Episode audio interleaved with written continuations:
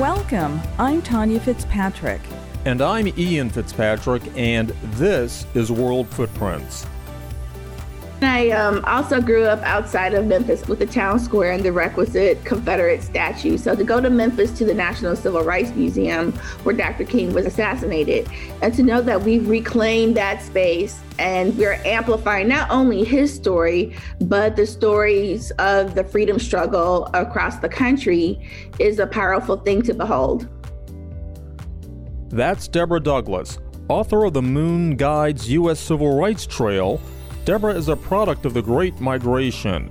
Northern born and Southern rooted, she grew up hearing stories about the civil rights movement, and those stories came to life for her as she traveled across several states to perform research for her book.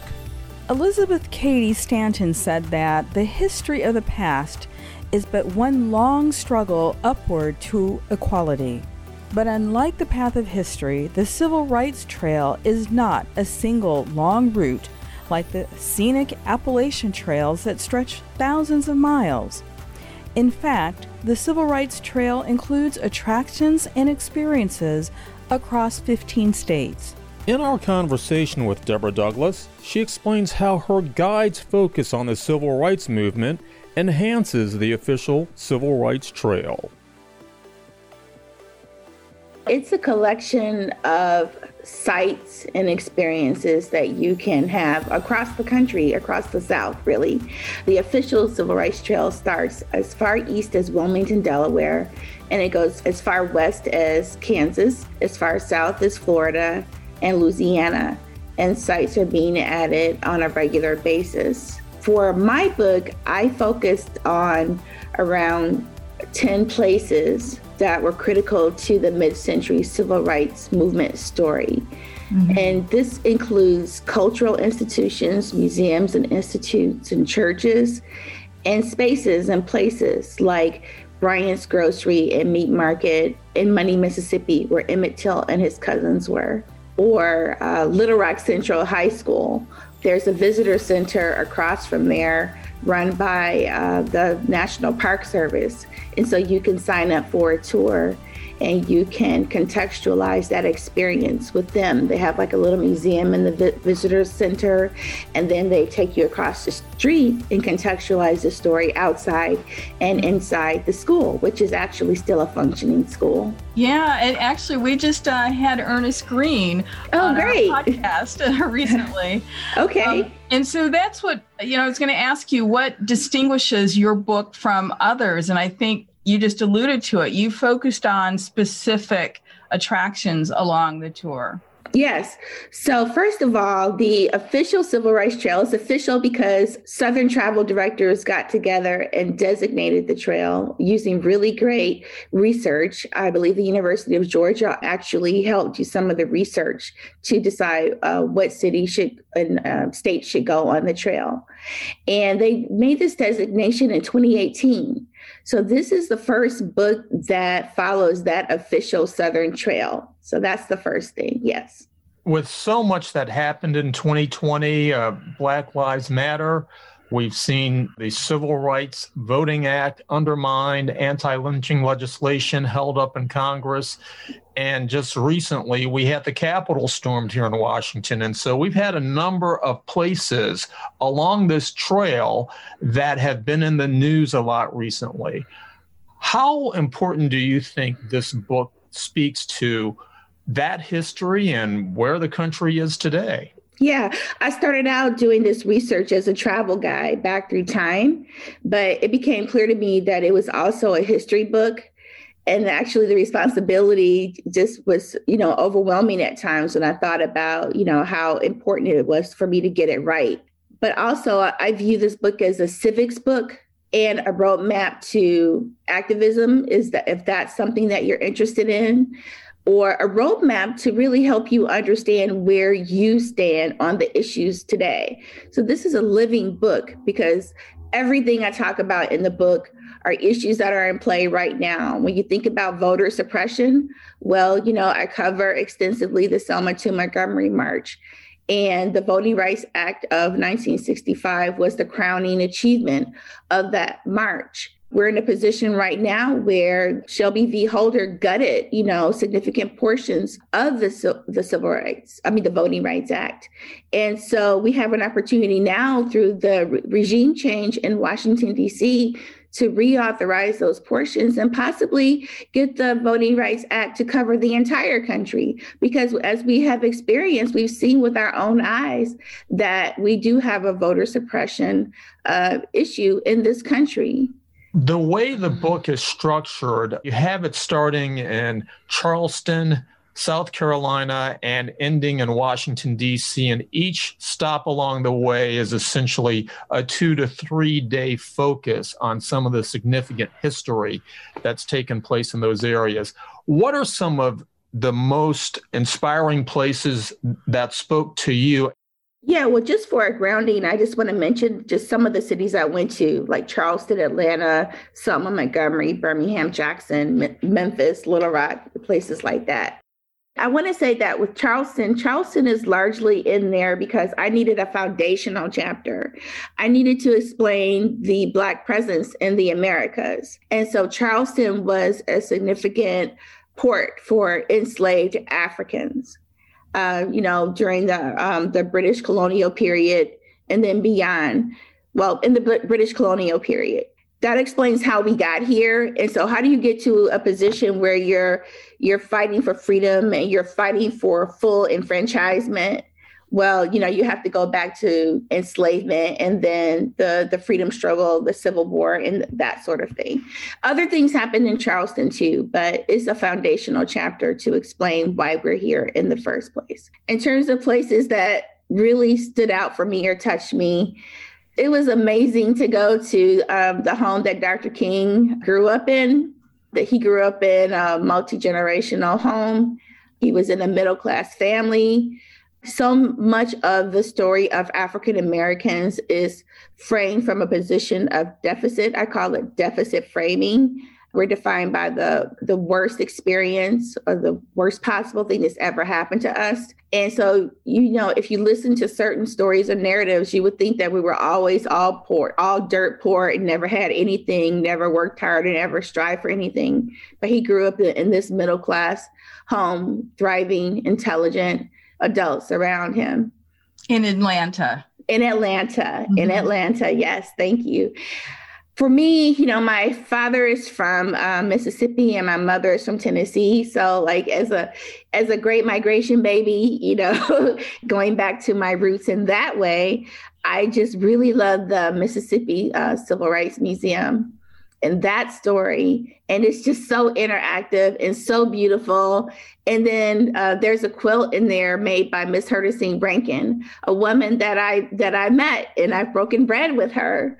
So to be able to like see like my people, the folks have Hollywood status in a cultural space like that was just beautiful. And then I um, also grew up outside of Memphis with the town square and the requisite Confederate statue. So to go to Memphis to the National Civil Rights Museum where Dr. King was assassin- assassinated, and to know that we've reclaimed that space and we're amplifying not only his story, but the stories of the, the freedom struggle across the country is a powerful thing to behold.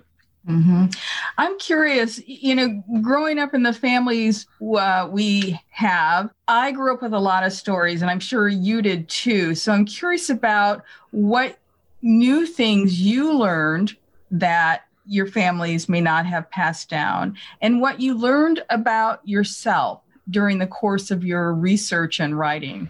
Well, I guess I got to fill in a lot of the blanks. I didn't know that much about the Birmingham campaign, to be honest. I was re- never really taught about the Children's Crusade. And I actually got to sit down and, and speak with people who participated in the Children's Crusade. They're grandparents now, but I got to talk about what their day in the life with, who they listened to on the radio, who gave the signal that it was time to skip school and go get some education about civil rights so they would know how to be involved in nonviolent direct action. So that was an eye opener for me. I guess the surprising thing is I talked to um, uh, Reverend Calvin Woods who's in Birmingham, and he has a placard in his honor in Kelly Ingram Park, which was a staging area for the Birmingham campaign. And we were talking one day, and I'm asking him about the founding of the Alabama Christian Movement for Human Rights which was founded by uh, Reverend Fred Lee Shuttlesworth. And uh, after Alabama outlawed the NAACP in the state of Alabama. And so if you go online or look in any books, you'll find that that organization was founded at Sardis Baptist Church. But I asked him about, you know, what kind of what was the thought process to get to that to that meet that church meeting to decide to start this organization. And he talked about a meeting before the meeting. You know, in our community, we have meetings before the meeting. and so this meeting was ha- held at one of the buildings owned by A.G. Gaston, a black millionaire uh, actually, uh, I believe uh, Colin Powell honeymooned at his uh, motel. I think Phylicia Rashad went there when she was a little girl. So yes, so they were at an A.G. Gaston um, property. And these were like Black leaders, Black thought leaders. So I'm asking, you know, who was there? Were there any women? Because as a woman, I'm always concerned about making sure that Black women's work is amplified in stories where Black men may dominate the narrative. I'm like operating on a lot of different levels here. Mm-hmm. And uh, I'm like, well, what were their names? And so, like, what do they do for a living? And so, at a certain point, Reverend Wood said, "Listen here, young lady nobody wants you to know who was who was where when and how and why they were there. And so the thing was that you know way back then he you know they made a promise that they would keep this a secret that you know they were just their power will move in the shadows and it's mm-hmm. 2021 and word is bond and he is not telling me anything more. Wow so that was interesting. You've you've mentioned some of the well-known names and some lesser known names from the civil rights movement. Were there some people that you discovered in doing your research that left an impact on you well, yes, I made it a point to call freedom riders because we refer to them like in the in the aggregate as the freedom riders, but it was really important for me to give a platform to my elders, the people who really gave me the ability to wake up one morning and just purpose myself to go explore.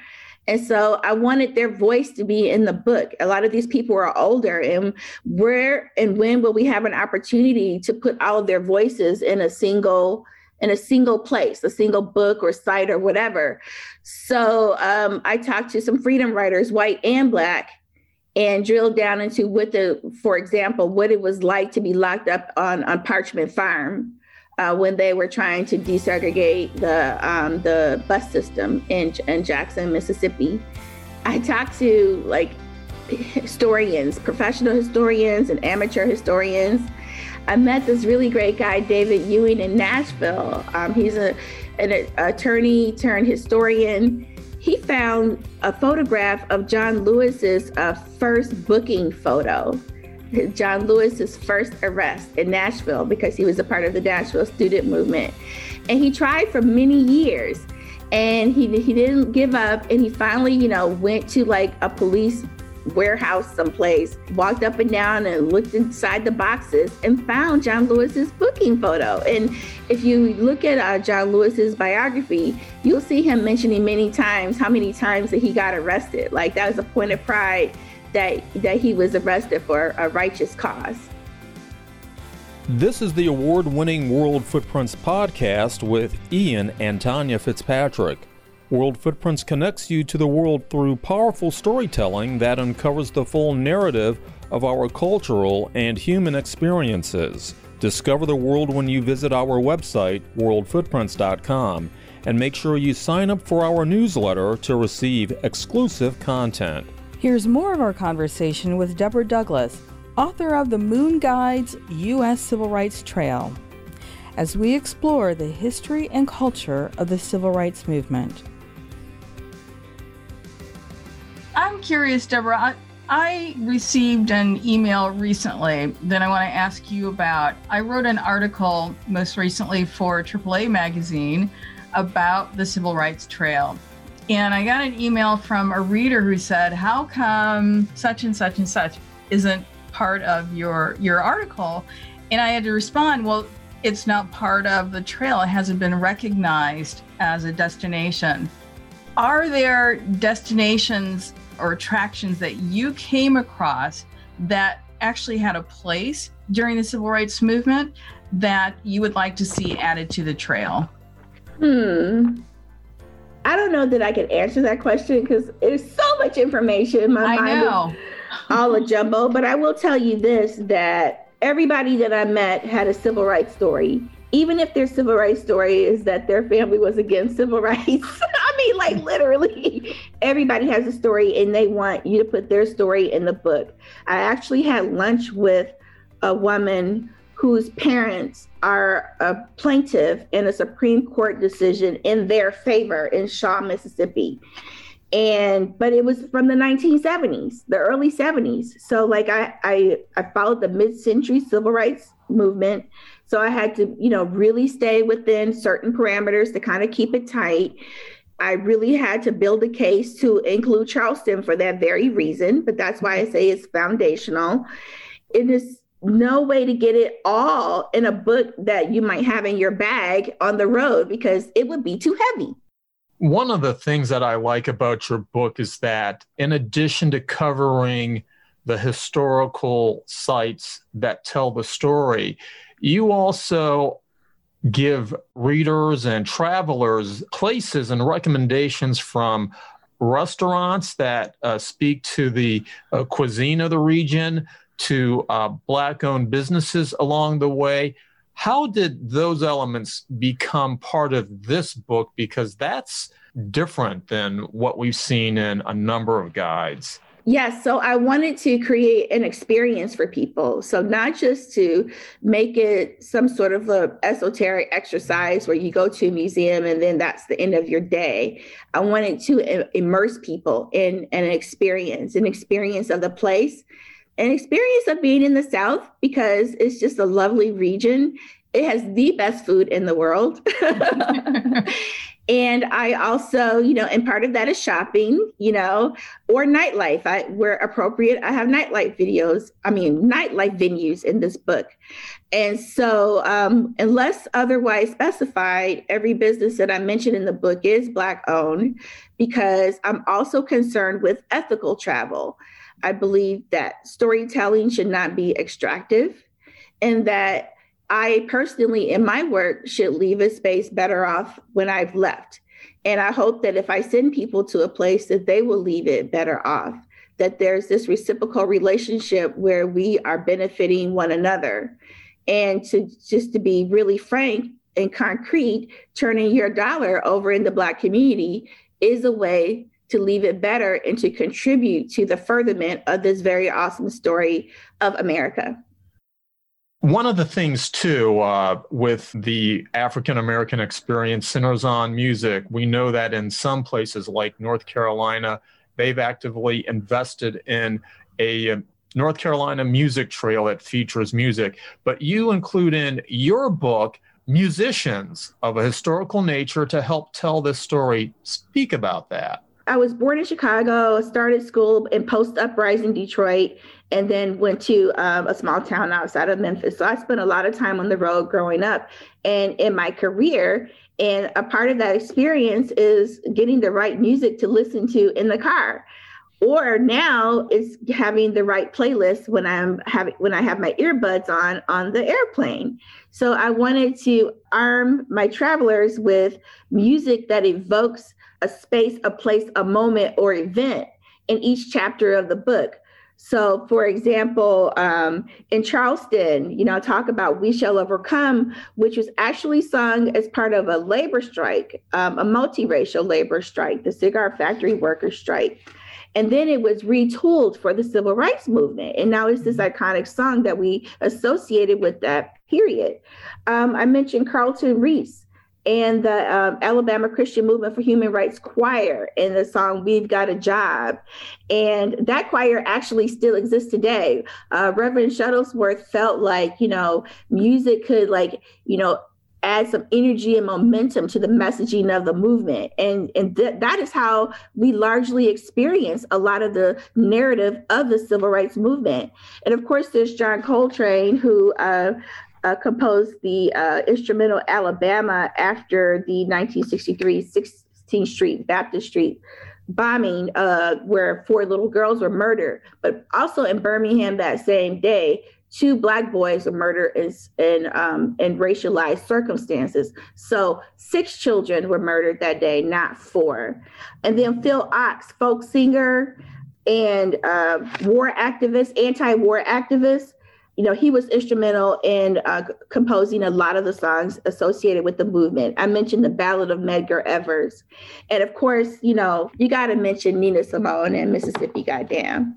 Oh, yes. Yeah. Oh, yes. With so much of the Civil Rights Trail speaking to the past history, we know how many of those events contributed to the Great Migration of African Americans to the north. And now there's a talk about a reverse migration that's been taking place for the past decade or so.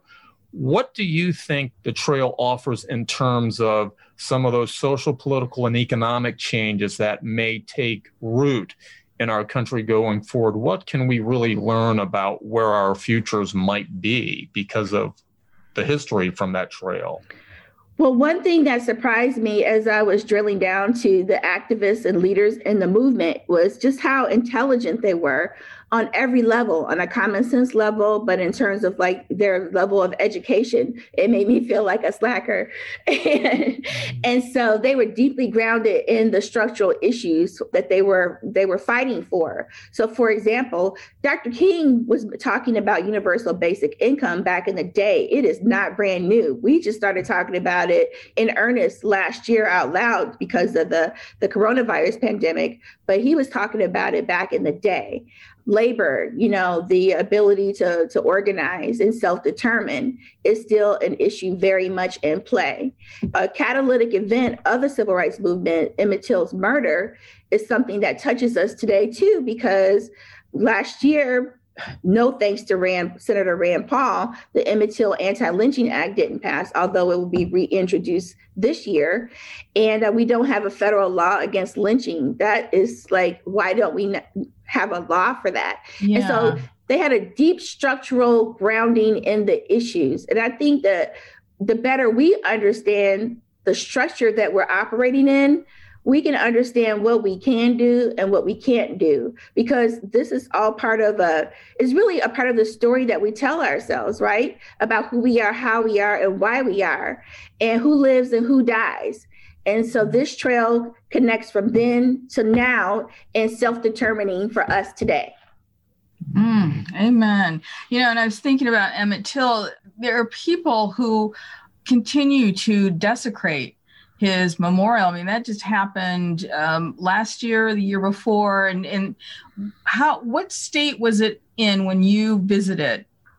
Actually, there's a small museum outside of the Tallahatchie County Courthouse in Sumner that had one of those signs with the bullet holes in it. Yeah. So I got actually got to see that. I'm not quite sure what's going on because I don't understand who looks at history and sees how, say, a Bull Connor behaved and how he treated people and the violence that he unleashed on children and go, I want to be like that guy. I mean, because that is what we've been witnessing that a significant part of the country has looked at the good guys and the bad guys and has decided affirmatively that I want to be the bad guy. And we have a hole in our soul if that's the way we're going to go there are a lot of uh, places along the civil rights trail that are open to the public. Yes. Well, the thing about travel is before you even hit the road, you plan, right? You go on websites, you read books, you go someplace in your mind before you actually hit the road. So you can start planning your trip now because I think there's going to be pent up demand for people to just break out of their homes and go have an experience. These are easy, quick close proximity type places that you can go to almost any place in the country, you know, when you consider like where the population is concentrated relative to where these places are. So, yeah. Yeah, indeed. Well, speaking of travel, our last question for you. When we fly again, when you fly again um, on a long haul flight somewhere, mm-hmm. who would you choose to sit next to, past or present? And why? Oh, that's such a good question. Oh, it's so many people. Well, Diane Nash, a young Diane Nash, because I w- would like to get a sense of her self possession at the age that she was when she was a leader of the Nashville movement, a student leader in the Nashville movement. Who doesn't want to get inside the mind of Dr. King and understand what propelled him? Or any number of the white freedom riders. They didn't have to, you know, dedicate themselves to that level of danger, but they did. I really like the way Deborah outlined her book or structured her book. It really did enhance many of the places we've seen. It highlighted some places along the way that complement the civil rights trail attractions and, and sites. And I thought that was very unique uh, experience to go through her pages that way. Her guidebook is a little different in that it tries to give one a chance to experience the culture, the food of the South, supporting black owned businesses while exploring many of the historical places that shaped the civil rights movement from. And don't forget the music. And uh, the music as well, something that she raised to, but she really wants to make it an immersive experience, not just driven by the history. And and that's exactly um, what it is. And I, I really appreciated her amplification of the role of women in the movement. Um, as a woman of color, I thought that was a, a very important key. I'm just curious of the sites that she highlighted and, and even the places we've been, what has been the most impactful one for you? Well, uh, it's always tough to pick one. And so I'm going to say the places that I've gone to, some of which I've done with you, some of which I've done independently. But Memphis for me, visiting the uh, National Civil Rights Museum in Memphis, that was really a sad experience. It, it uh, because that's where Dr. King was assassinated. Birmingham too didn't leave me feeling the way that Memphis did. But uh, DC, uh, obviously, I, I think because DC represents the heroic struggle and the victories that we've had and some of the great moments in the civil rights struggle. And also Missouri. Missouri was eye opening. That trip along those aspects of the civil rights trail, knowing where Dred Scott versus Sanford was argued right there in St. Louis, and then going to the places that we know African American roots were shaped in uh, the West, that that was really eye opening. Places like Ozarks, the Ozarks really surprised me. But I think for me, I always come back to Birmingham and. I did as we were going through the 16th Street Baptist Church and we saw the memorial to the, the four young girls who were killed um, the day that the church was bombed that really impacted me and uh, and has stuck with me. And and when I write about the Civil Rights Trail uh, and, and the Civil Rights Movement, I actually go there too because that really provided the launch uh, or the the impetus uh, for the collection of gathering and in the movement. I mean, Birmingham, uh, in some ways, is considered ground zero for the civil rights movement. In closing, we'd like to leave you with these words from Ambassador Andrew Young. And as an aside, dear, I just want to remind uh, our listeners that we actually interviewed Ambassador Young's daughter, Paula Young, uh, on our on our podcast, and so did that. And I actually met the ambassador when I was in law school at Buffalo and had a interesting conversation with him. I'm sure up in Buffalo too, yeah. right? But uh, in any event, uh, the, the words of Ambassador Andrew Young there's no problem on the planet that can't be solved without violence. That's the lesson of the civil rights movement. We're Tanya and Ian Fitzpatrick, and we're honored that you spent this time with us. Thank you for allowing us to connect you to the world through the stories we share on World Footprints. This World Footprints podcast with Ian and Tonya Fitzpatrick is a production of World Footprints LLC, Silver Spring, Maryland. The multi award winning podcast is available on worldfootprints.com and on audio platforms worldwide including iHeartRadio, Public Radio Exchange, iTunes, and Stitcher. Connect with the world one story at a time with World Footprints. Visit worldfootprints.com to enjoy more podcasts and explore hundreds of articles from international travel writers. And be sure to subscribe to the newsletter. World Footprints is a trademark of World Footprints LLC, which retains all rights to the World Footprints portfolio, including worldfootprints.com and this podcast.